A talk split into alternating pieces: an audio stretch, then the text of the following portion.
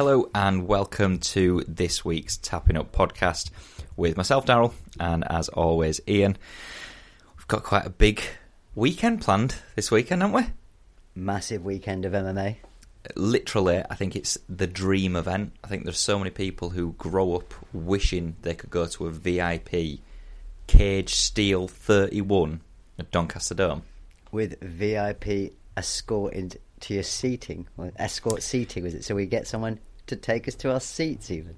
It's funny you should mention that because one of the things that we get with it is VIP food, and I've been keeping this from you, but I did actually get a response, so we've been chasing up. Um, Oh, for, held for it back for the podcast. Yeah, oh, on there you go. live what we've got to look Um, forward to, have we? We've been chasing up because there's there's a little mention on the VIP tickets that quite literally says VIP food. Doesn't say anything else.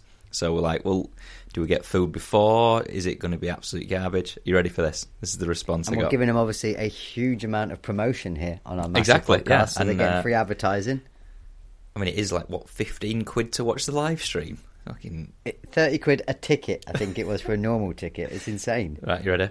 Go on. Thank you for upgrading your experience. I haven't upgraded all. Feels like an automated response straight off the back because it's not what we are, you asked. But You'll love what we have to offer on the night.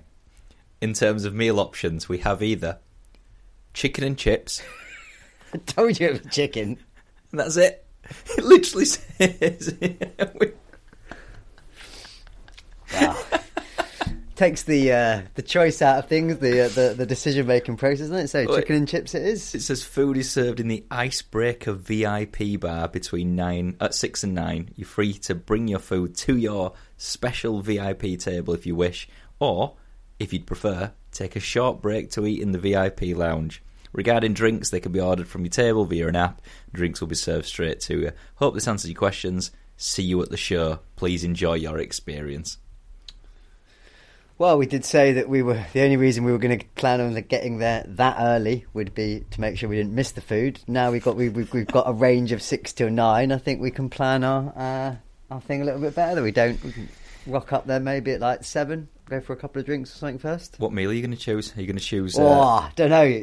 Chicken and chips is, is is I'm siding with that, but equally, I really fancy chicken and chips. So um, there's a, I, I don't know if I'll be able to sleep tonight, weighing up those two decisions. literally unbelievable. I don't, I don't know what I were expecting. I don't know why I were expecting what I said it'd be chicken. Every event ever like that, it's always chicken. And I mean, let's be chicken and chips could be worse. I like chicken. I like chips. I don't like salmonella. I mean, chicken and chips is that not Nando's basically, but without Hang on. the spicy sauce? Let's let's not.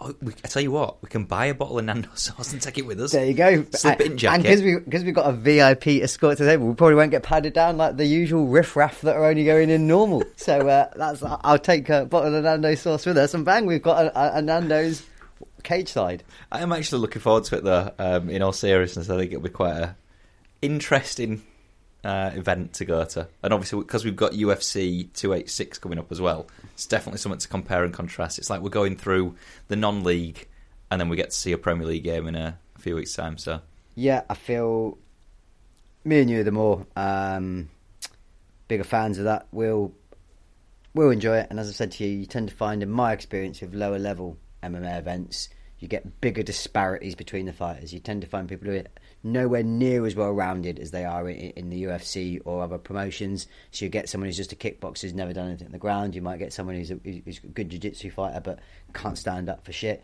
So you get some quite good mismatches. Um, I've been to a couple of smaller shows before.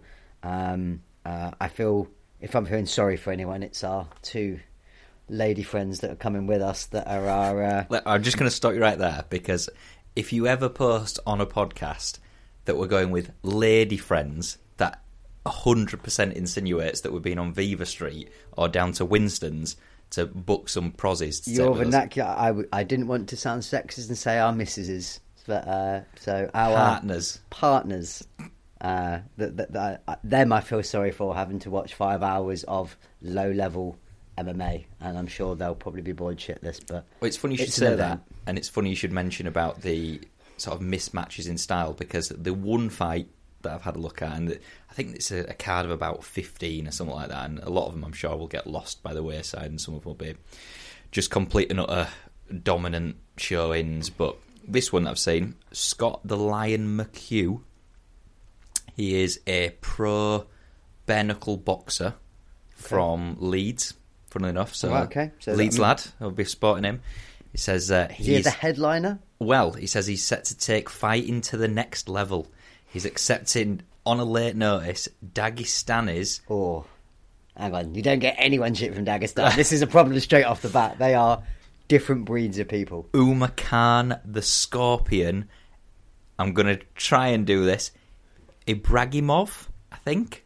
And it's for the professional lightweight title.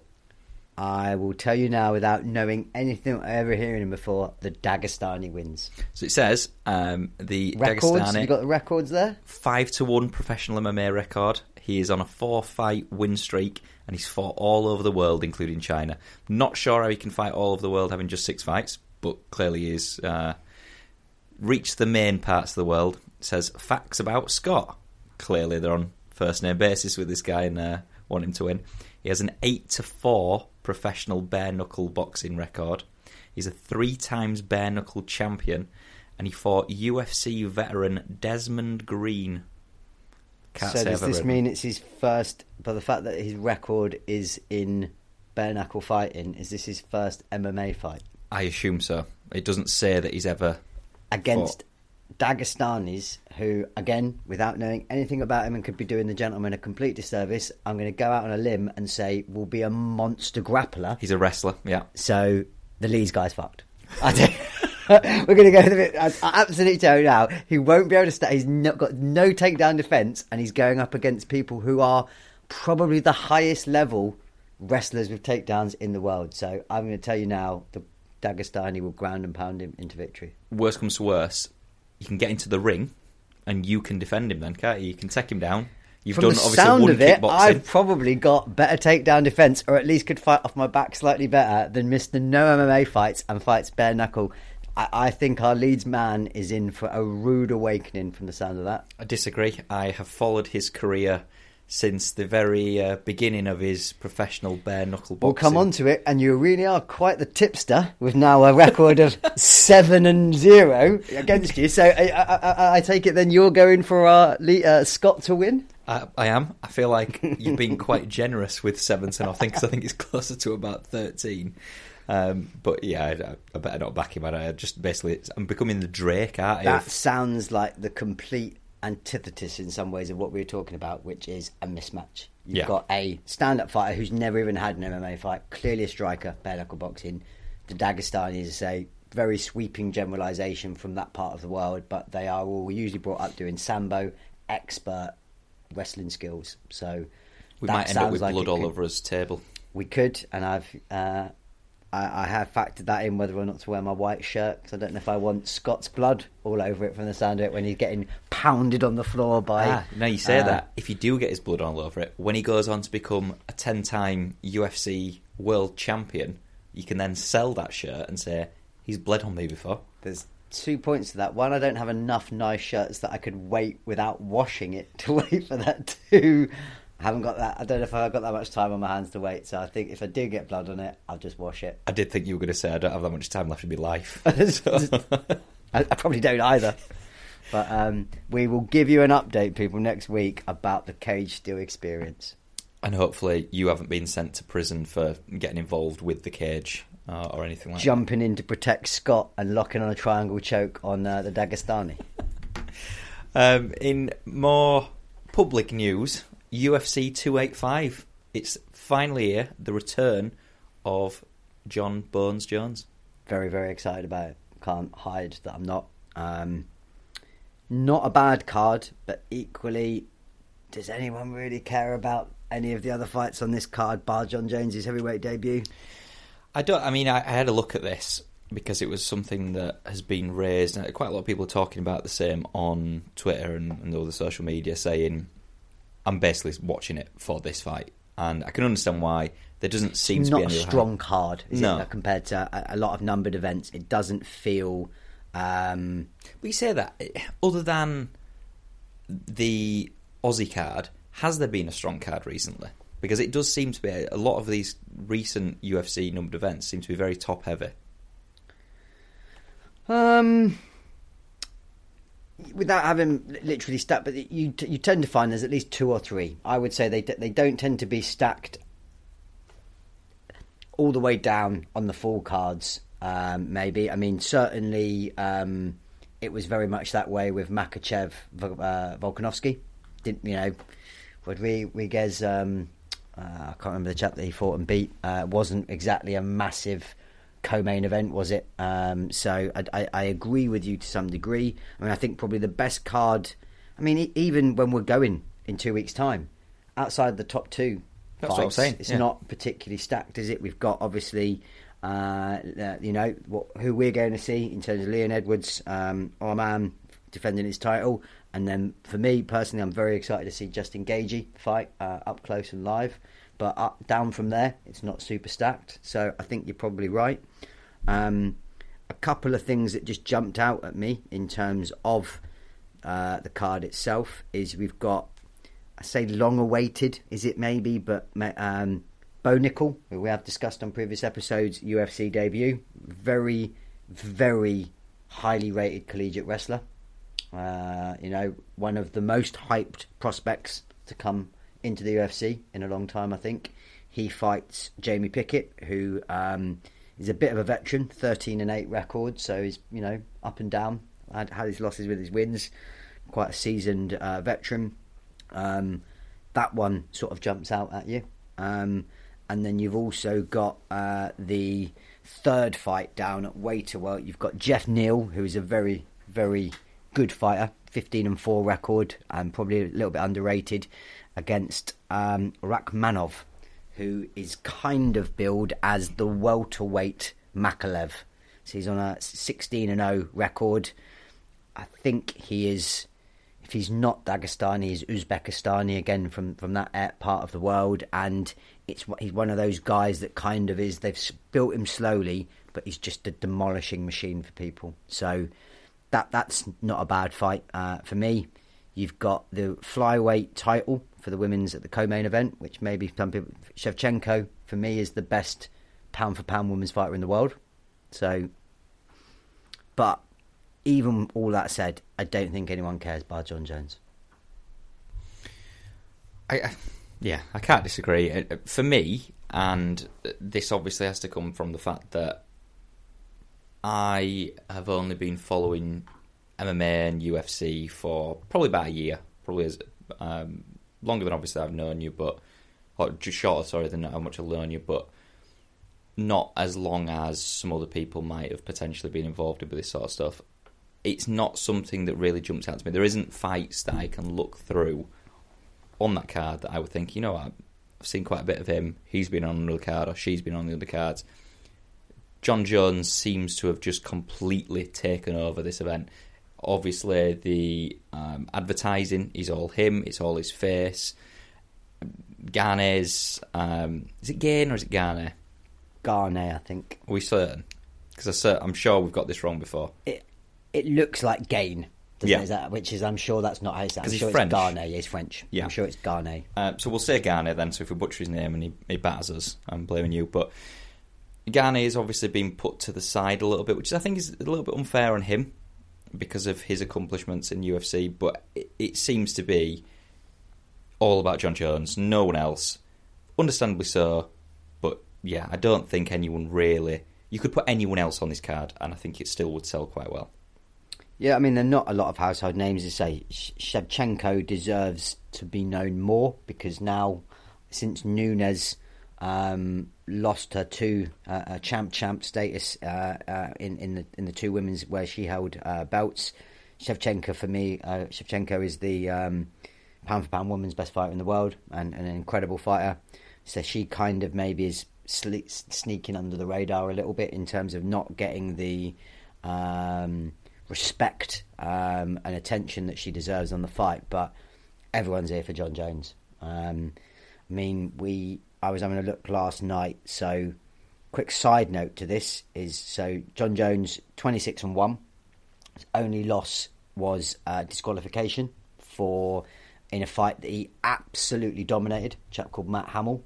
Um, and he was disqualified. The only time I've ever seen anyone disqualified for this for what's called a 12 to 6 elbow. So it's where you're bringing your elbow sort of immediately down, as it sounds, 12 to 6. Um, and it wasn't like he was doing it over and over, and the ref gave him loads of repeated uh, warnings. Bang, he did one, and he suddenly got disqualified in a fight that probably should have been stopped anyway.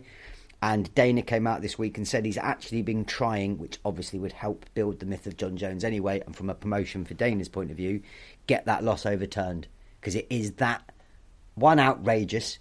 I mean, you can get. I once saw, I believe, on something like Twitter, a speeded up video of the fight, and it says highlights of Jon Jones' only loss, and it's basically two or three rounds of him beating the living crap out of Matt Hamill on the floor. How it wasn't stopped, it's the legend of Steve Mazzagatti uh, as a referee who now doesn't even ref in the UFC anymore. But um, that's a, a, a, different story. So Dana's tried to get that loss overturned. So f- for all intents and purposes, Jon Jones undefeated. He's never lost properly. He's got a loss on his record. The wins he's had.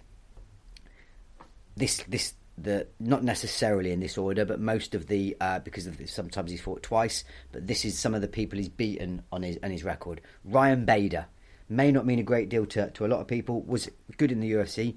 Ironically, now is the current Bellator heavyweight champion. Beat him. Shogun recently retired. Rampage. This is when Rampage, like the real Rampage Jackson. Uh, Machida. Rashad Evans all three of them, Rampage, four of them, Shogun, Rampage, Machida, Evans, all light heavyweight to former light heavyweight title holders. Uh, the one with Rashad Evans was a particular grudge match because they were from the same gym, and they kind of said they wouldn't fight each other, and then did. Really Stephan boring Bonnar? fight. He has beat Stephan Bonnar. I, he's the only one of the people I, I skipped out. That was earlier in, in his in his career. He then bought Victor Belfort, Chael Sonnen, Alexander Gustafsson twice. One of them was obviously the bonus segment will come on. Glover Teixeira at the start of his UFC reign. Cormier twice, even though one was overturned um, for a positive drug test. OSP, Thiago Santos, and Dominick Reyes. I mean, arguably, that is probably the strongest run of people that he's beaten in MMA history. Only other person you could argue who's beat that many decent people and champions in a row would be GSP. Little interesting side note that I went down a bit of a rabbit hole on last night. So the record of the people that Jon Jones has beat, the combined records. So all of the uh, whole people he's beat, their combined records is 417 wins, 171 losses. To give you something to compare that by, Khabib, if we're talking GOAT status here, Khabib's record of combined people he beat 295 wins and 114 losses. The one that stuck out for me out of this that I was like, oh, that is quite astonishing. George St. Pierre, his record of people he beat, not uh, combined record, four sorry, 494 wins, 71 losses. It's interesting you should mention that because that was one of the questions that I, I had for you. You are quite vocal and have been since we started this podcast that you believe Jon Jones is the the greatest of all time when it comes to MMA. Um, I don't correct me if I'm wrong there, but I think you're pretty unequivocal about that. Mm, I, I- wouldn't say. i yeah, yeah, okay, yeah. Okay. He's, he's number one for me. Yeah, The question that we're going to put to you, and you've just mentioned him there, a lot of people would consider GSP as the greatest of all time. They're the top two. Def- uh, you could definitely argue either way. Uh, if I'm correct, I haven't got his record up in front of me, but I think GSP lost twice. One was to Matt Hughes at the time, who was the most dominant welterweight champion, and he beat him back. One was a shock loss to Matt Serra, which he also avenged. So he only lost twice. Both monsters. Uh, one was a fluke. One was one guy was the best pound for pound maybe in the world at the time, and he avenged them both. They have to be, have to be one and two. They are particularly. I'll be honest. My, my my mind was slightly changed when you look at that overall record of GSP's candidates: 494 wins to 71 losses. Jon Jones 417 to 171. That's Khabib- quite telling. Khabib not in the conversation. Top five conversation, undoubtedly, The and Mount obviously Rushmore of UFC. Yes, so Mount Rushmore is four. Yeah. I think four. Those would have to be three of them, definitely. Um, but for me, GSP, you knew what you were got you got with him. Uh, he was quite. sl- Khabib is the, was the most one dimensional of those guys. GSP had more facets. Jon Jones is the most talented in terms of all areas. Um, so that is that is pretty interesting. What that does lead us on to, and this kind of actually made me change my view a bit, is if we move on to maybe the Bonnar segment this week, because looking at the relevance of it, I chose Jon Jones versus Alexander Gustafsson from 100, uh, UFC 165 in 2013. Just for people who may have not listened to his podcast before, so the Bonnar segment is named after the late Stephan Bonnar. This is the point of the show which we would usually review and discuss some of the greatest and most memorable fights in MMA history. Um, usually, what we would do is we'll give our listeners a bit of fun homework in putting the fight to watch on our Twitter page, and we always direct you to watch that. Um, continue. Sorry to interrupt you there. It's quite right. Um, so this was one where looking at it through hindsight, and again, I watched this at the time live, which I can't believe is ten years ago. Um, this is the first time I think I've properly watched it back since then. Jon Jones was made to look very bad by Alex Gustafsson. Never looked quite the same as this, by the way. So he had an outstanding night. If you were going, that was your introduction. You've he- heard the hyperbolic chat from me about Jon Jones being the greatest ever, and you watch this fight, you might think, "What the fuck is Ian talking about?" Because he looked decidedly average on this, and I've got to be honest. Going back through it, I've got a few brief notes as we go through the rounds. He could have lost this fight. Some, one of the judges, an horrendous decision for the scores, which which we'll come on to. But round one, they're both they're very identical in terms of both very rangy fighters, very long, both sort of on the outside, looking to catch the other one off with with, with kicks. Jon Jones has a almost a signature uh, elliptical kick. Which for, for maybe people uninitiated in some of the more technical phrases here, that is a kick which you throw from the side basically aimed at someone's knee. It's a fuck. It's nasty, and it's aimed basically to kick them on the kneecap to hyperextend your knee the other way. It's a particularly.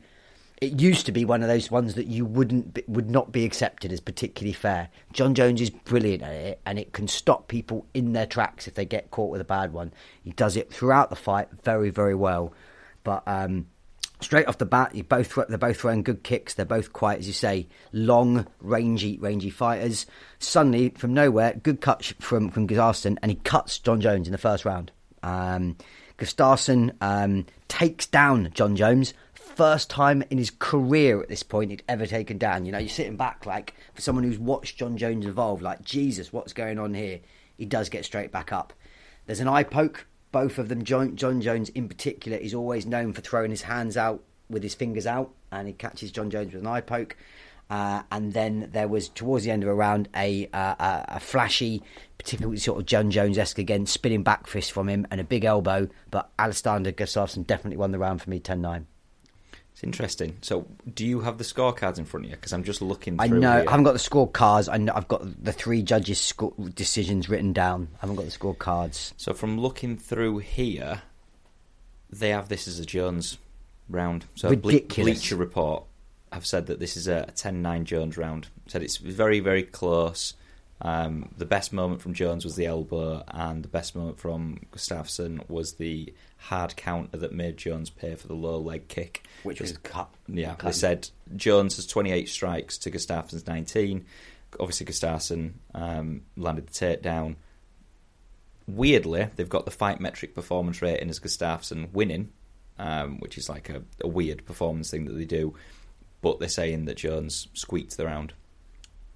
I didn't think that one was that close. I gave that to Gustafsson for me. I thought that was he. He looked the more confident. He was, you know, good work. The, say, cut him, John, and takedown as well, which he'd never been taken down before.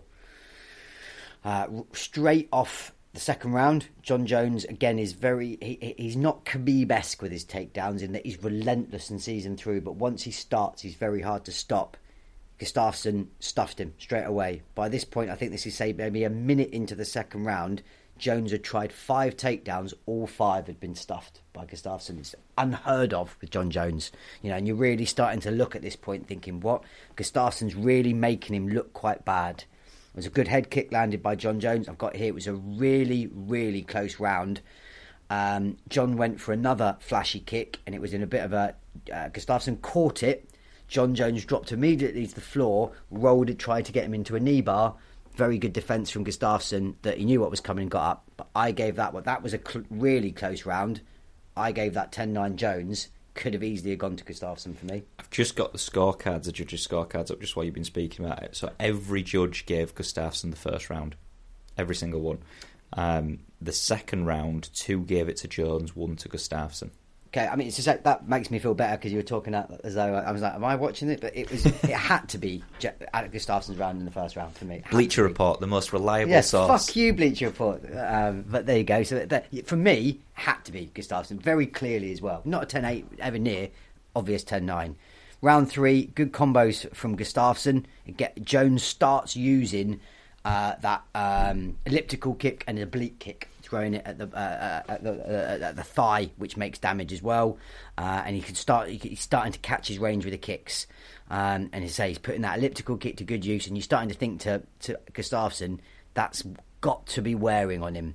Um, but then there was uh, again more effective control from me from Gustafsson. Um, there was a massive um, spinning elbow towards the end by Jones, but I'll be honest, I gave that 10-9 Gustafsson. Uh, let's have a look. One judge agrees with you. 10 9 uh, Gustafsson was Richard Bertrand. The other two judges gave it 10 9 to Jones, although there's one guy who seems to have given just about every round to Jones. We'll come on to that because that's the judge. I'm What? like, what on earth are you doing? So round four, so you're into the championship rounds now. Good left from from from uh, from Jones to start. You can start to see that Gustafsson's starting to fade. He's looking tired now, and the rumours on this one, which is why I kind of maybe give Jones a cut a bit of slack, is he didn't even train for this. So this is when we talk about a champion, and again, his legend didn't train. He had to go five rounds, and he had to fight deep to win this. And you know that's the heart of a champion to me. Jones goes for another takedown, gets stuffed again. By this point, Gustafsson's nine for nine. Hasn't hasn't you know he's making Jones look terrible as a wrestler. He's very good. Blood is starting to pour from um, Jon Jones's face. We've never seen it before. Um, you get a big spin and back fist from him. Jones does what I call round stealing. Suddenly, probably 30 seconds left, starts to pour it on. Big knee and a, uh, an elbow, clinches him against the cage, and Gustafsson looks hurt for the first time. And for me, Jon Jones, that last 30 seconds, stealed the round. You could have easily. That one was a bit more clear for me, but I've got that tied going into the final round. Two apiece. So you had a 10 9 Jones. 10 9 Jones for me, that one. Yeah, every judge agrees with you on that one. that one, as you say, very, very close, but it was round stealing. The, la- the, the last 30 seconds, it looked like Jones was beating the fuck out of him. So you've got it going into the fifth, just to clarify there. You've got it Two apiece. bang on. Okay. Two apiece. Uh, I've got round five. So now, following that big assault at the end from Gust- uh, from Jones, Gustafsson is now bleeding. Jones's face is banged up, and even the commentators say it's one of the only times I can remember seeing a fighter with visibly swollen lips. Even he's got two banged up eyes. He's bleeding very badly from a cut arm, but his lips look incredibly swollen. Like so, how accurate Gustafsson's been of hitting him in the mouth. Um, there's a stepping elbow from Jones, and, and Gustafsson's looking very light on his feet, considering all the kicks that have weathered from Jones. Jones, this is there's a massive cheer for the crowd. Lands his tenth, his final tank down on the tenth attempt. Gustafsson gets straight back up, uses the cage. He's only down for like ten seconds, so there's a big that you think from the momentum for Jones and trying to take the round. If it's tied, he gets that, but Gustafsson gets straight up. You've then got a massive head kick from Jon Jones. Gustafsson just ate it, and you think to yourself, both these boys have got serious, serious chins. Um, starting looking to look a bit spent, and right at the end of the round, there's a flying knee from Jon Jones as well, where again he's using the very we've talked about before, very high fight IQ, knows what wins round and what the judges are looking for. For me, 10-9 Jones, so I had it 47-48. According to judges, two judges agreed with me, 48-47 to Jones. One judge gave it 49-46, which is ridiculous to say. And from what you're saying then, so the only round that judge must have given to Gustafsson was the first. Correct. You can never say Jones won all four, two, three, four, five. No way. For me. Interesting. So I'm just looking at the media scores as well at the time. So Sherdog 49-46 to Jones, MMA Junkie 49-46 to Jones, Uh, BloodyElbow.com, 49.46 to Jones. As I've just said, Bleacher Report, 49.46 to Jones. Fight Metric, 49.48 to Jones. So we've got two drawn 10, rounds. 10 rounds. Yeah, it's an interesting one. The majority have given 48-47 to You, Jones. I mean, that's just a stupid thing to do. You, I couldn't name in a genuine fight the amount of times I've, you get close rounds. You, I couldn't even tell you a, a fight ever that I've seen a judge a judges give a 10-10. That that's it. Very I- idealistic. Doesn't seem based in the real world. So say one in particular, I had it as I think two. Got that was a super close round. Like, if any of them were a draw, that would have been it. But for me, the number of people that you're you've railed off and who are professional cage fighting journalists, it should be said, who are far more uh, knowledgeable than me, never a 49 46. And you know me, I'm Jones is one of his most strongest advocates, but that was a close fight, and I don't remember him looking as normal and human, if you like, as Gustafsson made him in look in that fight. a lot of people saying that whoever won round two would have won it. So I'm just looking at the fans. A lot of people saying I gave Gustafsson one and three. I gave Jones four and five, definitely. I think whoever won round two got the fight. Uh, a lot of people disagreeing, as you can imagine. That's how the internet works, Spurs. Um, but yeah, weirdly, I was just reading then. He, this Jon Jones, apparently came out afterwards and said, "Yeah, I lost that fight without losing." So essentially, accepts that he thinks that he lost the fight, which He d- eh, after each round, he's also very clever. Jon Jones again. That back to that fight IQ. Every round, which I don't remember him being a bit of a dick like this before, he's he's kind of walking off to the crowd, you know, as in to try and give the impression I the won that round to yeah. get you know p- bit of um, you know play acting if you like, or or giving that impression. His demeanour often fighters you can see when they you, you know what I mean at that end when the Bruce Buffer's putting them together you can often see some guys are very yeah I know I've won this he looked flat A little bit looked tentative about- very tentative Yeah. Tent is a very good word yeah he he was definitely not sure he'd won that uh you know and he has history of going into deep waters with fights. You know, there was a, few of those ones we went through, went into the fourth and f- with, with fifth, round, five round decisions. I seem to remember Rashad Evans, that was the case. I think Va- Victor Belfort, he beat him in the fourth round. You know, um, I think if first, one first fight against Cormier was a decision. So, you know, he, he's he'd been into five rounds plenty of times. And he, he, as you say, that's the most average I've seen him look. And as you say, he apparently came out afterwards and said, I wasn't even training. And that just almost adds to the myth of the man that he can beat someone who put on that level and that good a performance and he still finds a way to win. Last question on Jones then, because uh, we don't want to take up too much time just basically raving about Jon Jones and his his previous uh, fights and such. But my uh, curiosity is about this particular fight this weekend. So obviously we'll try and stay up to watch it. We'll see how wonderful that goes after spending all night out in Donny. But if he wins, where does he go? And if he loses, where does he go? Because if he wins and he stays in heavyweight without Ngannou, who does he go for? Blades, Pavlovich, Pavlovich would be my waits shout. for Aspinall to make his way back It's up. going to run through all of them. The only thing that you could possibly do for me by that point, this is where how much does the UFC believe in him and believe they can make the money? You need to get Ngannou back. But they won't because there seems to be, for whatever reason, a breakdown in that relationship. Dana won't, and I think that Dana and, and, and Francis have had that fallout for what, if you like. I think Jones would quite like that fight. I think Jones seems to, from some talk, knows that that's the test, and he's been saying things along the line. Francis knew what was coming. He did the right thing and got out beforehand. I think that builds after Jones smashes a couple of other people. So if I had to use my own predictions, I think Pavlovich would be next and get smashed.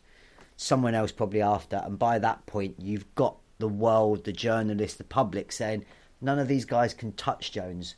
We want Ngannou back, and by that point, Ngannou might have made his tens of millions of pounds boxing someone in his professional debut. He might be more inclined to come back and give the people what they want before it's too late. Because I mean, I'm not sure exactly how old Ngannou is, but I think he's probably the wrong side of 35. Yeah, I think he is. I think he's about 36. So couldn't tell you. he's he hasn't got that athletic prime for much, and that's what people want. I mean, I'll be honest. Even if you put Ngannou in there after that, no one else really is there that I think. And I, I tell you what, I think Jon Jones does a couple of them, retires. Like, I'm done, like Khabib does. Out on top. Pavlovich has got uh, a fight, interestingly enough, against Blades coming up. I think at the end of next month. I think it's uh, late April. That will undoubtedly be billed as to the the winner. yeah, you know, to the, the, um, contender sort of fight. Winner gets whoever Jones, wins this. you know, um, wins. It's a fight night, is that? Which is a weird one. I feel like that could have been a little bit more hyped up, but given we always say and most people give the props and the respect to the heavyweights it feels like a bit of a natural lull at the moment in the in, in MMA wise heavyweights um, which is why I think they need Ngannou I don't think there's any other really big pull.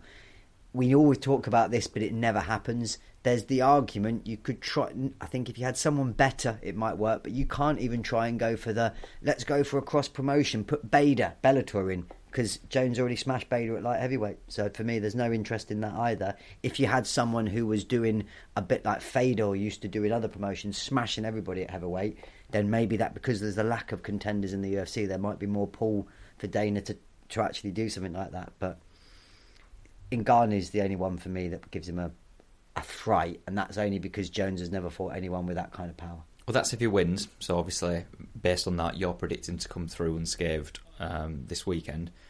What if the unthinkable happens and he loses? Does he retire, or does he go for the rematch? Does he drop down? I don't think dropping down's an option, given how long a time he's put into his frame and physique and how much he's now weighing. He's put a lot of time into this. It's kind of the unthinkable, and it um, it it's one of those that it, it's do or die. I mean that that crushes his claim to be the goat, no doubt, even though it's a new division, and it could be the breakthrough for Gane to be blasted into the stratosphere as the next. You know, I, I've said it to you before. I don't know if other people agree. After Conor, Conor is in a league of his own in terms of being MMA's number one star, and or particularly the UFC star. We go just talk for the UFC for a moment. Jones has to be the number two draw for me, and that position is in serious trouble if he loses. But don't see it. It's interesting because um, I think the last time Jones fought was around the last time that Conor McGregor won a fight. Is it something like I think that? he's been out of the cage for three years. Yes, it's uh, Jones. I think it's three years and a bit, which again is he's been bulking up. I mean, he's huge compared to, to the the sort of very skinny frame that he used to have. But there were questions. This is not a walkover by any stretch. Gane is definitely the number two, in, in- number one heavyweight after Ngannou uh, in, in the UFC. I know Ngannou's gone now, but so technically that would put Gane as, as the as the top ranked heavyweight. And does Jones's speed transition is ring rust? Ring rust is for real. You know, three years out of the game, how does he deal with that? How you know the competitive? He's getting on a little bit. Jon Jones, the youngest heavyweight, cha- youngest UFC champion ever at 23. That's a long time ago now. You know, there, there are there's certainly questions to be asked, and it is certainly not a walkover for Jones. But I, this is the times that greatness shows through, and if you are the goat, this is World Cup final, Messi. Come off the hour, come off the man. Is he going to stand up? And if he is what I think he is, and what a lot of people say, this is his time to shine. Does this put him above GSP if he wins? Do you know, I, I'm I'm really since I found those stats out that I said we, we talked about earlier in terms of the total wins. It's really fucked with my mind, if I'm honest with you, because that is such an impressive. The record of GSP one, they've got nearly hundred more wins and hundred less losses than the guy that uh, Jones has beat. So that has to be factored in the level of competition. But as we've always said, this is like pound for pound rankings. It's very, very subjective. It's my view. It doesn't mean for shit. And there's a million people would have a different answers. But they, ha- I would be shocked to know anyone who knows anything remotely about MMA that doesn't really put them two as one and two. Just before we move off from MMA, then, have you got a fight for us for next week on the bonus segment? And is it going to be another five round? It's not a five rounder. In fact, it's the complete opposite. So this is as this is this is the fight that if I had one fight ever to show someone about cage fighting. What's it all about? Do you want to watch this sport? This is it. This is. I don't know. I haven't put this in earlier. My possibly favourite fight ever, and is definitely my favourite one round fight. So it's only one round. The amount of roller coaster moments you get in this fight, if you haven't watched it, watch it tonight because it takes like four minutes and it is superb. So this is from Cage uh, Strike Force. It's not UFC. What is Strike Force? Strike Force was um, a, a, a smaller uh, promotion that doesn't exist any longer. Um, so I can't even remember what happened to Strike Force, whether Bellator bought it or the UFC bought it, but it was run at the time by Scott Coker, who now runs Bellator. So it was the kind of the two and either two or third biggest promotion back in the day. So yeah, it had Fedor. This fight, I think it's well for the welterweight title. Nick Diaz, Nate's brother, versus our own English Paul Semtex Daley. And I tell you what, that motherfucker could bang. Semtex. Semtex is in the explosive. Explosion. This guy, if you don't know about him, you could do a bit of Google. But Paul Daley was in the UFC because he had a really good run in Strike Force, blew up, got really big, fought a guy called Jo- Josh Koscheck, and sucker punched him after the bell, after because it was getting real nasty. And then let me guess, never fought again. Dana hated him, blacklisted him, kicked him out, and he was never allowed in the UFC again. And he was tearing it up in other organisations. But this is, I defy anyone out there, and I'm happy for anyone's suggestions. Tell me a better one round fight than this fight. So we'll put the link up on socials.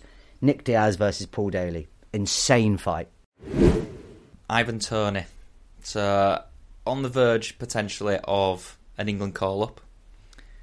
Now facing quite a lengthy bang um, because he has recently admitted um, breaking the rules that are designed to apparently, and we'll get onto this, protect the integrity of the game with regards to betting. Um, I think it's well over 250 different breaches of the, the betting rules. We don't know what these are. We don't know specifically what he's bet on, when he's bet on them. I'm sure that more will come out as things go on.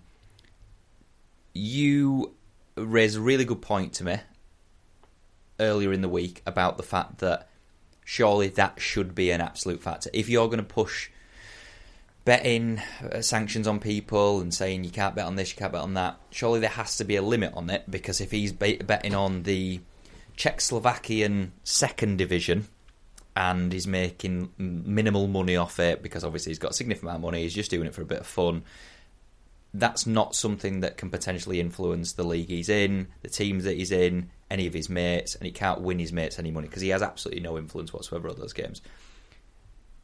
As it stands, he's set to be out for six months. Is that a fair ban to come in for, for Toney? Is would you impose a different sanction? Would you say, as I say, would you limit the rules? this is the classic example to me of the court of public opinion. We, we, I need more facts to be able to make an opinion on this. And the, the, the, this is, he's been accused of breaches of these rules. What are the breaches? Context. In this crazy world we live in these days, context is always dropped. Someone said something in this way. Well, how did they say it? When did they say it? What?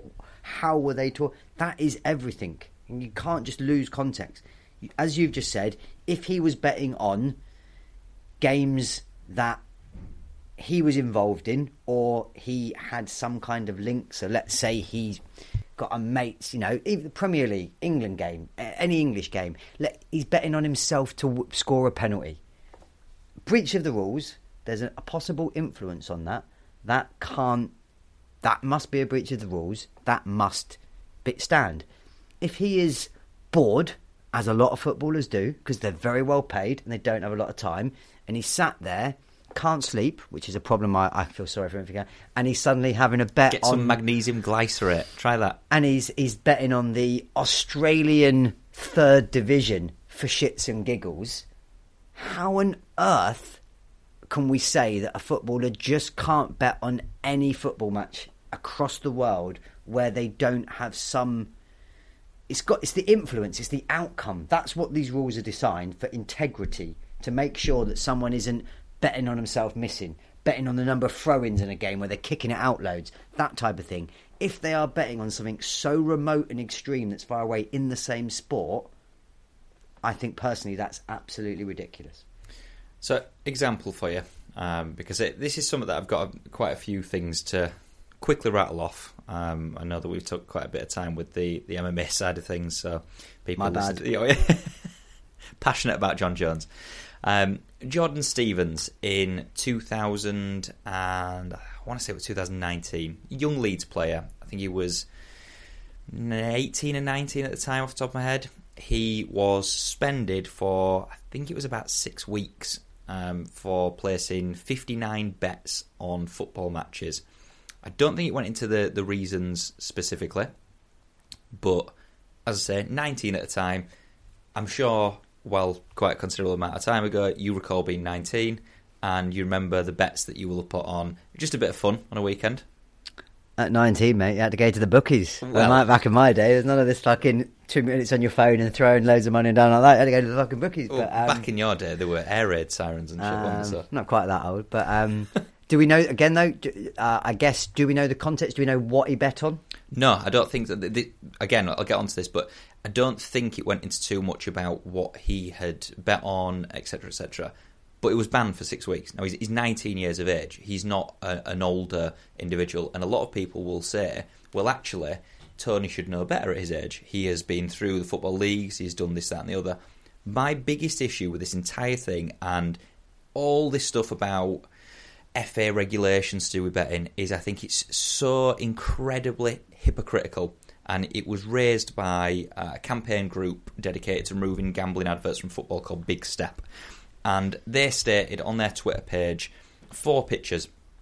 So they play, uh, sorry, they posted four pictures, all four pictures of of Ivan Toney over the space of his career.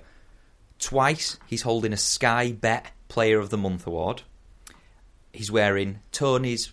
Uh, he's wearing uh, Brentford's kit, which I think they're currently sponsored by Hollywood Bets. Um, and when he was at Newcastle, he had a sponsor on the front, which was Funny Eighty Eight, which is an Asian betting firm.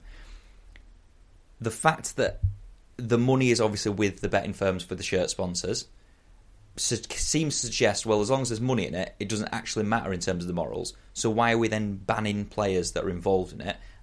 I don't agree with the match fixing stuff because I think match fixing is a quite a considerably different matter at hand.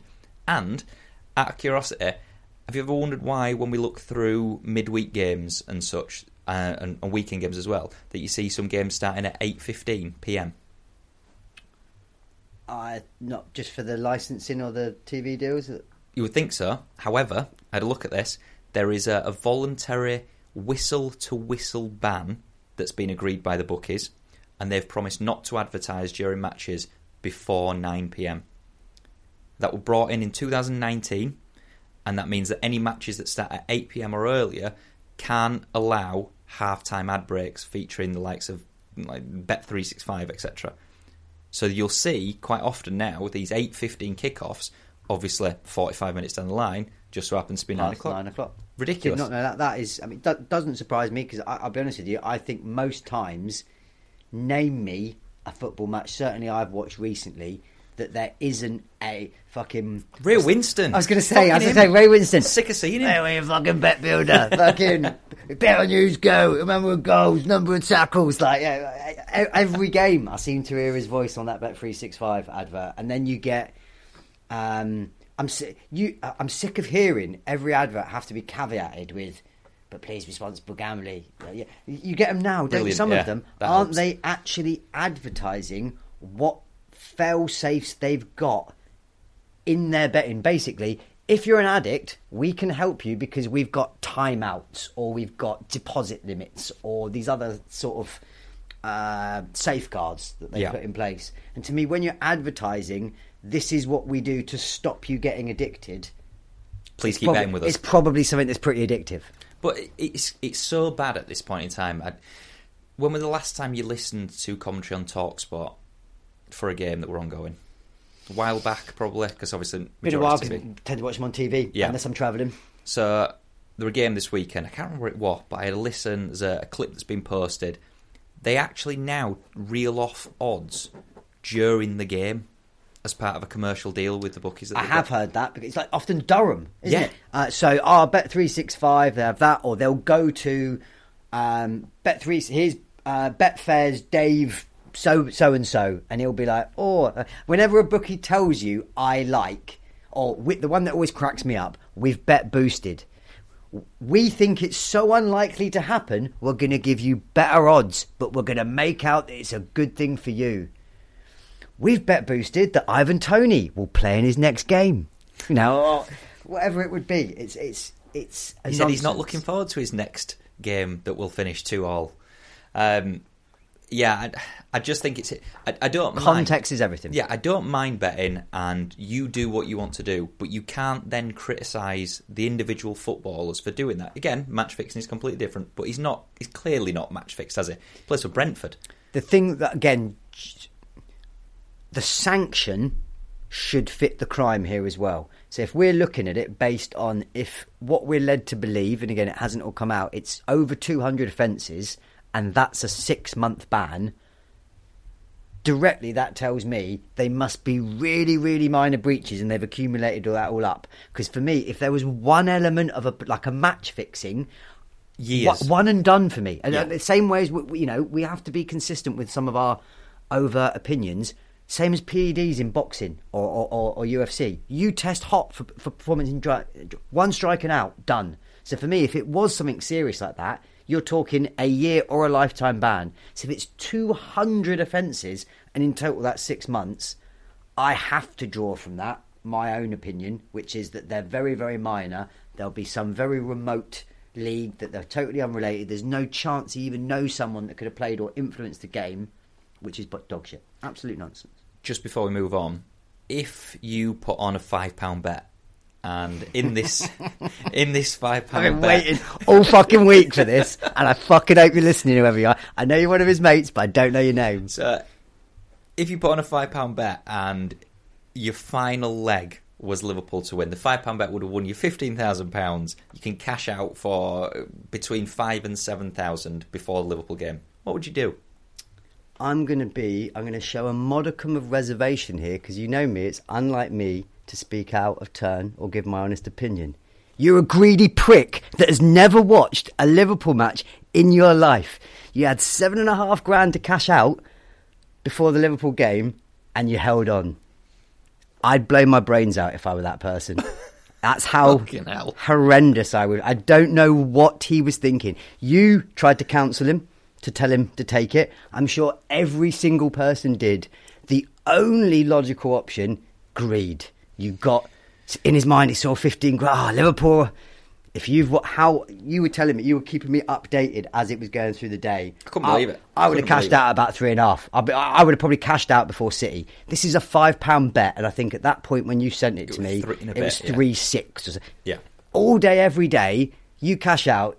I'm smiling for weeks off Well, that. That's what I said to you. For me, I said to him, Moronic. Wait for the City game because there's no way, in my opinion, of the football. I, can, I seem to get right. When it's boxing, we'll ignore those bets. But um, there was no way that I could see City not beating Bournemouth. They went two 0 up within what, it 15 minutes, 20 minutes. That three six five cash out. I did- Absolutely. oh, so he get won the- that leg. He was literally just waiting on Liverpool. Had to cash out. He, he Had had to. to cash. At the very worst, cash out and then bang 500 quid on Liverpool to potentially win another couple of grand, which obviously they lost because Liverpool didn't win. Ah, Zero sympathy, if I'm honest with you, mate, because it sounded like everybody told him, and he got way too greedy. So I'm, I'm gonna. But I've been literally hoping you'd bring this up, and if you didn't, I was gonna. sorry, Curtis. Um, Curtis, I know your name now. you mug. We'll move on to uh, um, time wasting. Then I ironically won't spend too much time on this. Um, in January, the International Football Association Board, the IFAB, met in London, and they oversee the laws of the game and how they're administered. Uh, its wish is to, and I quote, create fairer conditions for both teams in terms of the amount of time available in a match a change in the guidelines rather than changing the laws with regards to actual playing time is expected to be ratified at the annual general meeting this Saturday. But the discussions might mean that it could change the future of football forever. Now, one of the things that they've put forward is despite football being a 90 minute sport, apparently, it's going down the route of essentially what NFL does. Not quite with sponsorships, etc., but the amount of football being played in a match falls away short of 90 minutes. Um, do you know when stoppage time were introduced, by the way? Random guess?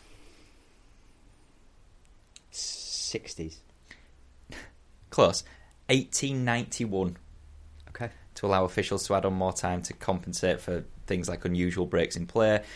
Originally, they were for long stoppages for injuries. In recent years, that's changed to adding things like multiple substitutions, video assistant referee checks, uh, celebrations, silly things like that. Um, the biggest problems that still remain one, and this grates on me. I can't, I cannot understand why this still happens. Only the referee knows when that match will end, because obviously he might say it's three minutes added on. You'll always hear a minimum of three minutes have been added on, um, and then obviously the matches have differing durations of the ball being in play. So, as a random example, I've got some uh, World Cup stats from Qatar. Um, do, you'll have seen how much has been added on. Uh, so the playing time at the 2018 World Cup in Russia was between 52 and 58 minutes.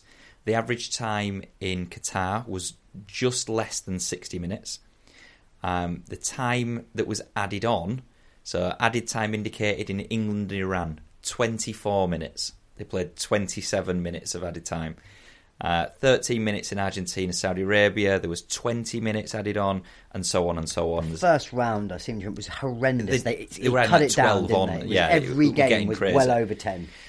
But one of the suggestions, and if you've ever watched rugby league, uh, rugby union is another example, is to change the sport from being a 90 minute sport, and this has been suggested by um, Marco van Basten, uh, Mark Clattenburg, which we never listened to him, but they've suggested it becomes a 60 minute sport. So the clock will stop every time the ball is out of play. So when it goes out for a throw in, clock stops. When it goes for a free kick, clock stops.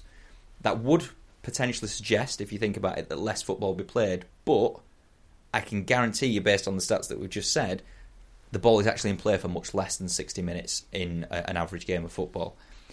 Would that make sense for football to turn it from a 90 minute game to a 60 minute game? Could you see it working? Could you see it ever being implemented? Because obviously it's quite a drastic change. And would there be a lot of pushback against it? Can't even believe you asked me that. What you can't. We're going to completely change the rules in one of the most fundamental founding points of the game, which is its 45 minutes a half, to deal with extra rule changes that we've made. Just rewind and stop the nonsense shit of adding it on too long or the breaks. So how do you how do you combat it then? Because I've just told you referees need to be tougher and more uh, stringent with what and maybe they could reclassify the rules of when what's added on and what's not. So time wasting. Some of the ones we talk about where people are rolling around. Maybe the referee has an element of discretion as to getting into the a, a whole different other issues with refs and you, you probably create more argument. The ref has some discretion just whether to stop the clock or not. So if you think someone's rolling around time wasting f- for effect right i'm going to carry on kick the clock that would be one immediate way then changing one of the fundamental aspects of the game So- it's crazy So, okay, I appreciate that. What if we had a stopwatch, for example? So, still playing 90 minutes, you don't stop the time like you would do in rugby union. If someone pressed a stopwatch every single time that ball went out of play, I wouldn't say the referee, you'd have obviously, since we've got VAR, Fourth you've got people watching but- it. Yeah, fourth, it could actually do a job for once instead of just standing there and doing fuck all. But let's say he pressed a stopwatch. How much added time do you honestly think would be added on then? We're talk- we must be talking 25 minutes per game, at least, for every time that ball goes out of play. Because otherwise, what you're saying is if you if that's too long, like they did in the World Cup, and you don't want to reduce the time so that the clock is stopped every single time the ball goes out of play, that you're happy not playing 90 minutes of football. For me, though, surely the more obvious solution is the rugby league approach rather than let's drop the amount of minutes. You just basically the clock, the clock carries on going. That surely that would be a simpler But the rugby way league to deal with approach is that you do stop the clock. Every single so the the referee has the discretion. So let's say you have a scrum, and you take too long to do the scrum. The you hear the referee shout time off, and the time will stop. If you keep it as ninety minutes and the, the guy can stop the time, you're gonna be talking four hour games at the least because the amount of times that they will stop the clock over 90 minutes, it's an hour and a half as it is anyway. You're going to double that, if not. I think a far obvious more choice is just let it play. So maybe you remove, you you recategorize stoppage time. So let's say every time the ball goes out, that would be a prime example. Scott clock carries on. If people then want to take ten seconds and walk ten yards further down the, the pitch, the clock's still timing.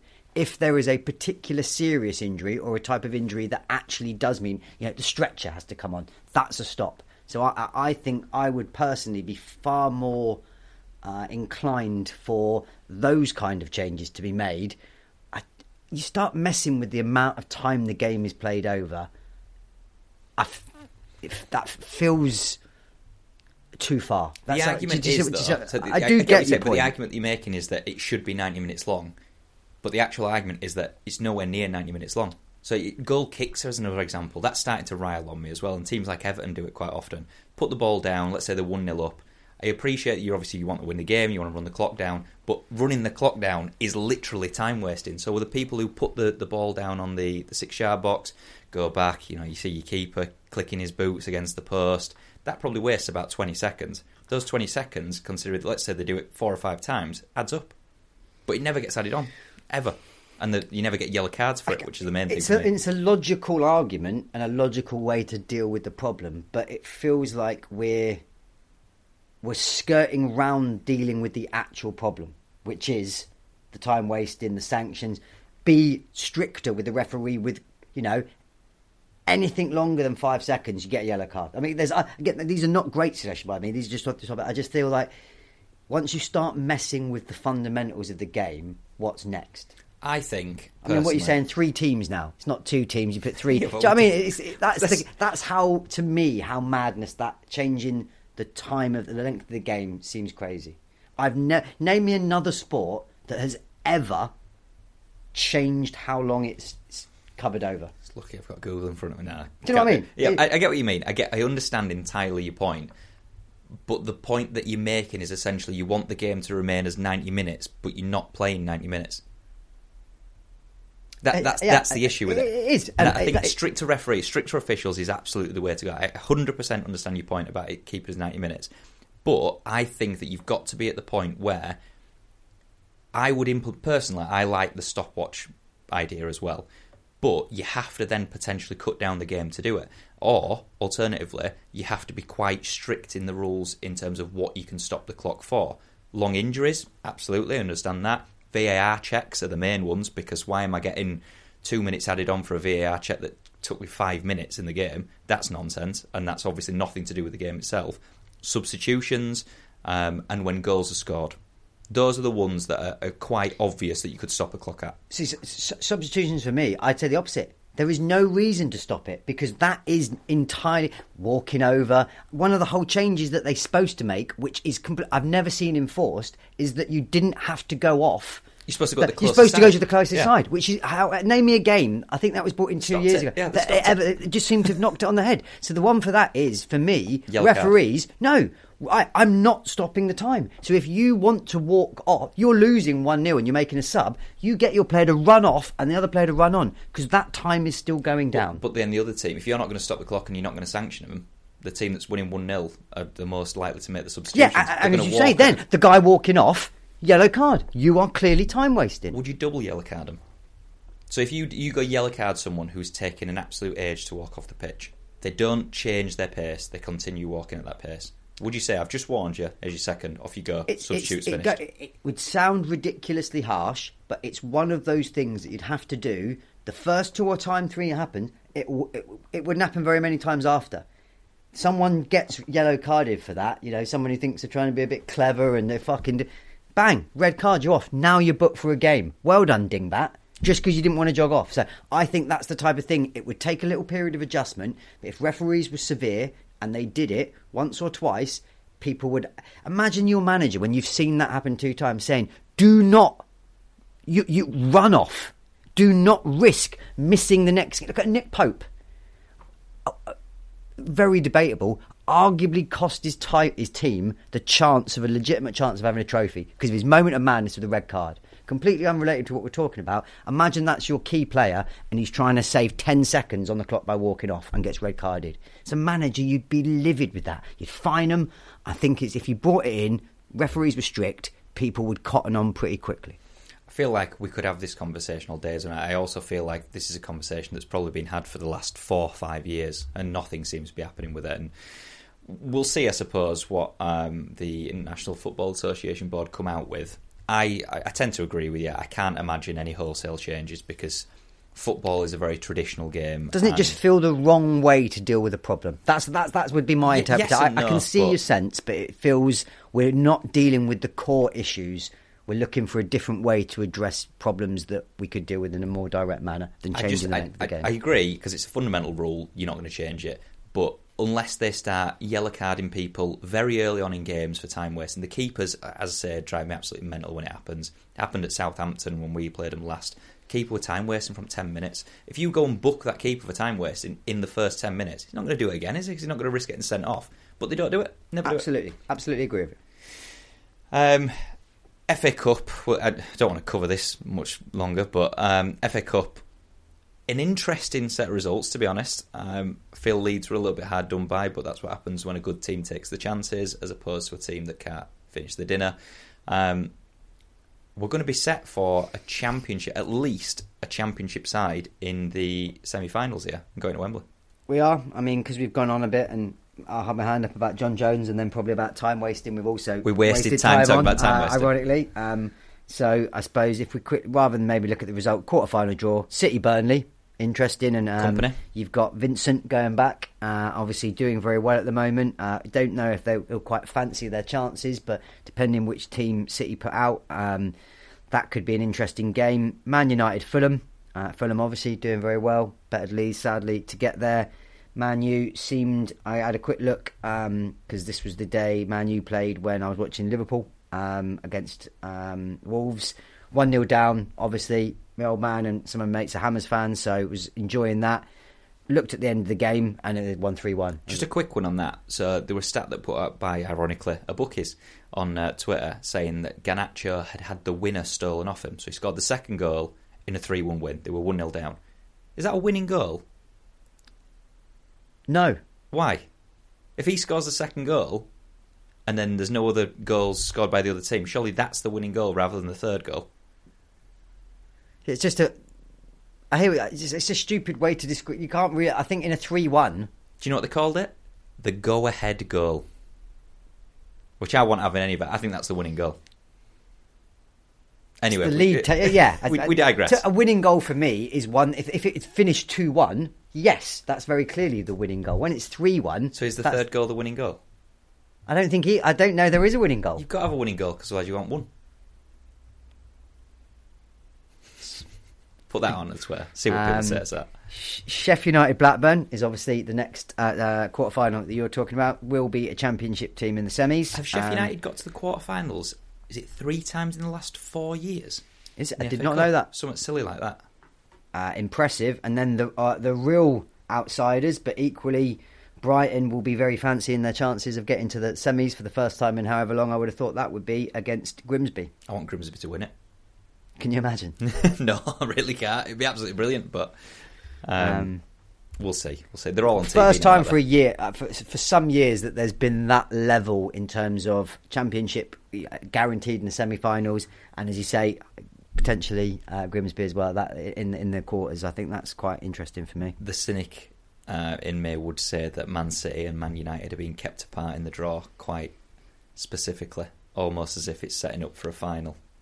But it's not a fix at all. Never, a is. fix, is Never. it? Yeah, Yeah. The balls aren't heated You up. know or me, I don't like a conspiracy, but um, City should beat him every day uh, if it happens. But um, final point on football, uh, if you will, then is um, Messi scoring his 700th club goal for PSG in the 3 0 win. Uh, very emphatic as well against uh, Marseille, at Marseille, who have got a very, very good home record. So, uh, very impressive. So, I just thought, seeing as uh, to, to honour him, and obviously we've given him enough uh, respect during uh, the World Cup, I've got nine stats for you if you would like to know about Messi. Go on then. I'm very excited for these. Um, throughout his club career, he's averaged a goal every 98 minutes. So that's Shit bastard. 840 goals at club level, 700 goals. So that's a goal 0.83 goals per game. That is in for what used to be a winger. Obviously, he's moved a bit more centrally as he's got a bit older, but he was a winger. 98 minutes, that's crazy.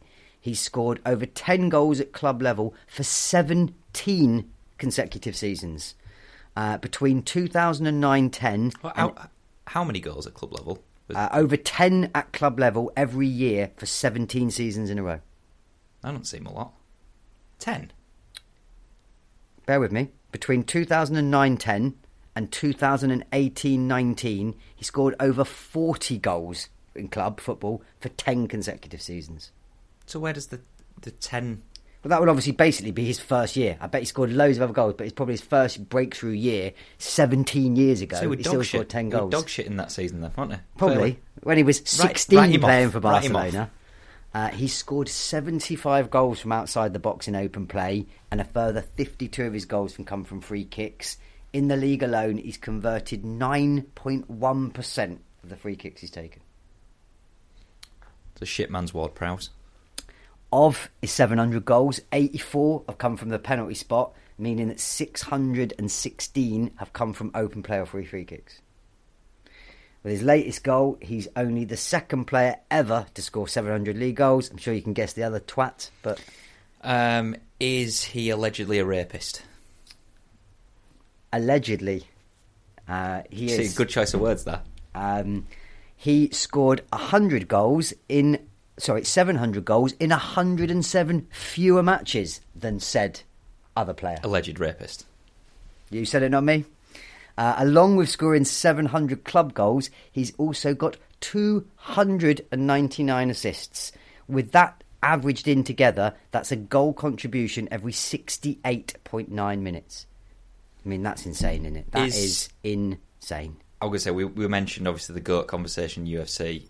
Is there a conversation to be had about GOAT status in football, or is it just quite clearly Lionel Messi? Not even remotely close. He is the greatest by a head and Mount Rushmore should be him four times. Him three times, him twice, Pele and Maradona. I thought you were going to say him three times. Suarez just stuck on head. Um, he scored. Oh, do you want to have a guess? How many hat tricks? All of which came during Barcelona, by the way. A number. I guess the number of hat tricks. 43. Good guess. Forty-eight. Ooh, Good guess. close, close. Uh, and the most common clubs he scored against are Sevilla, Atletico Madrid, Valencia, Bilbao, and Real. 156 goals he scored against those five teams. Insane. The man is the word genius in footballing terms has to be used for him. There'll never be another like him. Never, ever, ever.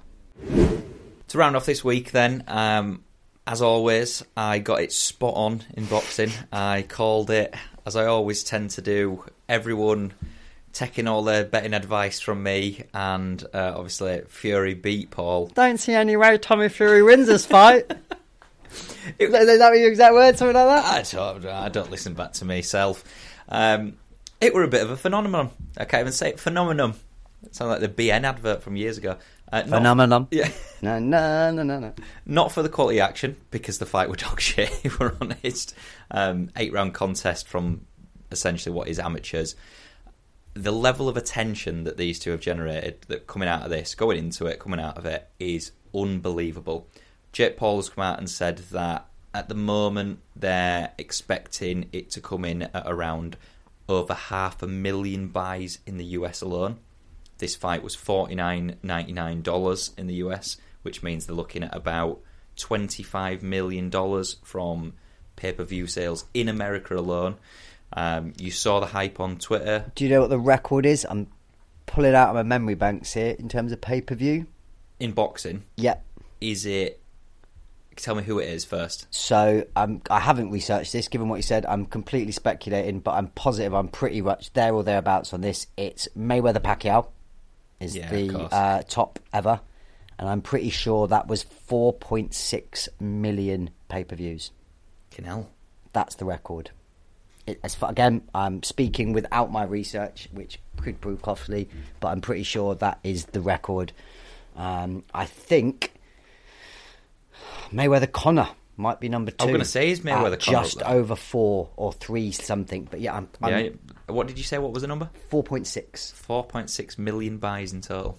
I t- if my memory for certain things in general life was as good as other things like that, I would be laughing. But yeah, that always sticks in my mind as that's your that's your yardstick because that is the biggest ever. As of May 2022, so obviously this might have changed by now, although I can't think of anything would have changed it. It was Mayweather Pacquiao 4.6, Mayweather McGregor 4.3, Mayweather Oscar De La Hoya 2.44, Mayweather Canelo 2.2, and then Mike Tyson and Holyfield 2.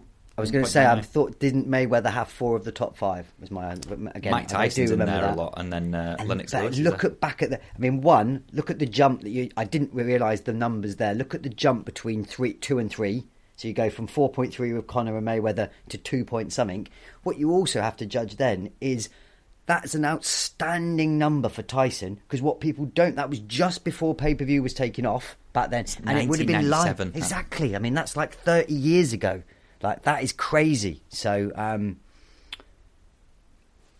worryingly, I reckon that comes in at on that list.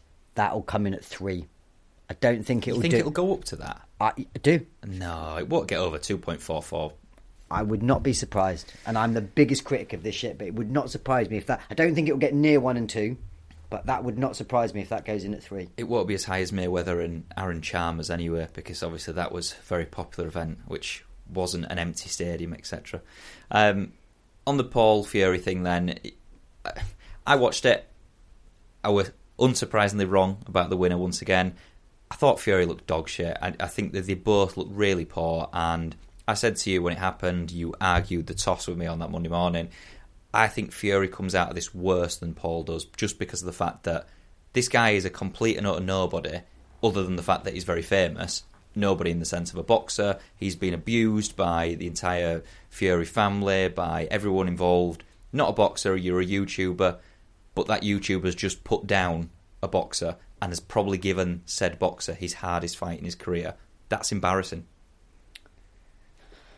I flip it a little bit. I mean, I, I said I thought Fury would win. I've always said that I've been waiting for the point that, at which Paul, um, as much as I dislike him, I've been very. I have given him credit where credit's due before and said his progression and he, he looked like he was learning. He looked like he was dedicated to the sport. For me, all this showed exactly what I was hoping for. Hit an absolute glass ceiling. He was awful. Absolutely, Now I'm yeah. sure the jitters got to him a bit. I don't think he looked very loose. He didn't maybe look as confident as he's always been. He looked like an absolute rank amateur, and to be trying to masquerade as a professional boxer was actually offensive to watch. How awful Jake Paul was, and he'd had that progression, and you had to give him credit there. He is, for me, could be plenty of other things maybe that you know caught in the limelight a bit but he looked woeful and the gig is up for me. No one now is buying into this. No matter how much dedicated you are you got shown up. I could have maybe not at my age but i could spend 10 hours a day trying to be a boxer trying to be at anything playing chess. I'm not going to catch up to people that are professionals that have done that their whole life. This finally proved it. Game over. Fuck off back to youtube. Which won't happen. Um, I couldn't disagree with you more on that. I think he it 100% will get the rematch because it's all about money. I've, I'm sure you were well aware of this by that point. It, the whole thing is about money. You're never going to see Fury go on to win anything. He's got his fake whatever belt it was, um, the Saudi Arabian belt. He's never going to win a world title. He's clearly not anywhere near that level. People coming out of it saying, uh, I think Aspinall, weirdly enough, came out and said, "Oh, I think he'll go on to big things in the boxing scene." I'm like, "What, what the fuck do you know?" Well, there was But- this slight, slight, slight sideshow of the side bet and Paul being. You "Ah, missed him. but-" You missed. You turned it off, but you missed him crying at the end. That was the worst thing that any professional. I felt boxer- disgusted that I'd. Why I stayed up for that? Literally on a Sunday, like to get a nice Biggest early night. Fan, the moment, literally, the call, the scores were read out, which I knew what was happening. Bang, straight off. Didn't give a fuck about the rest of it, and I, I was just like, why? I felt. I looked myself in the mirror and like, what's wrong with me? I've been conned into watching this crap, but um, there was this side, sli- uh, side angle of the bet. Oh, sign it, sign this, and all that. I tell you what, if I were Fury, I'd be saying, "All right, it didn't happen this time. Give me the contract. Call it all or nothing this time." Fury wins him, beats him again, very very easily in the rematch for me. No problems. But you don't, you surely don't think that he beat him easily. He, he did beat him. Like I had it six two. I would say. Really? Yeah. Ev- No, it were. It, I think it, easy, easy. Not he were all. all over him. I think he was telegraphed. The only thing that maybe made it look slightly better, and again, you are totally right. I'm, and I'm not singing Fury's praises here. It was more I was completely shocked at how Paul bad Paul was, but he did, Fury did get put down, sat down on his ass by him, which should be in a complete embarrassment to him. But Fury wins that ten times out of ten for me. my worry in this, or the biggest sad takeaway that I've got, is that we won't now see Fury fight anyone good. He, he's not going to progress in his boxing career. You said it that uh, I think you, weirdly enough, you said you're surprised that there wasn't more branding or advertisement for his um, Bird Molly-Mae's brand. And then, obviously, one of the things I said to you was, well, actually, it were all over the back of him. It were like some makeup brand or whatever they're on their robes, etc. Um, there's no way that he becomes a world champion. There's no way that he goes into fighting anyone worthwhile because if he does, he gets absolutely flattened. He's nowhere near the ability that his brother's got. Um, I think he sticks to if he does fight again, influencer boxing. So you might see him on one of these stupid uh, misfit DAZN crossover cards. I think he'll fight Jake Paul again. I can see him just leaving it after that. But the, the tears, the waterworks, the this has been hanging over me for two years in my life. You're supposed to be a professional boxer. This shouldn't have even been a second thought. It should have been, as you rightfully said at the very beginning, complete walkover. Yep, banged you out. Give me someone better now. I want to progress. But it wasn't, and he'll fight him again, get loads of money, which will be the sad thing about it. But then that will be that. He won't progress in his career whatsoever as a boxer. I mean, ultimately, what's his ambitions? It comes back to to me.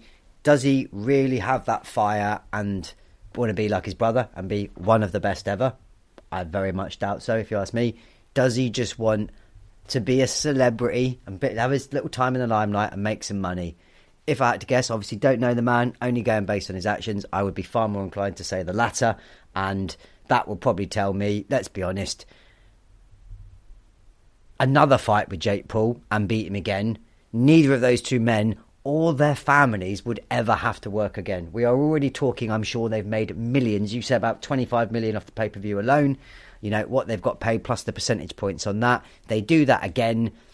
Uh, the only thing for me is I feel, I know I'm very cynical in this way. This ruse about this shit has been broken for me. I am not watching that rematch no matter what happens. I don't give a fuck. And I feel like anyone, unless you're a 13 year old child, professional boxing fans, which I appreciate that. I mean, they even said, did you notice on the the BT broadcast? I've never heard that before.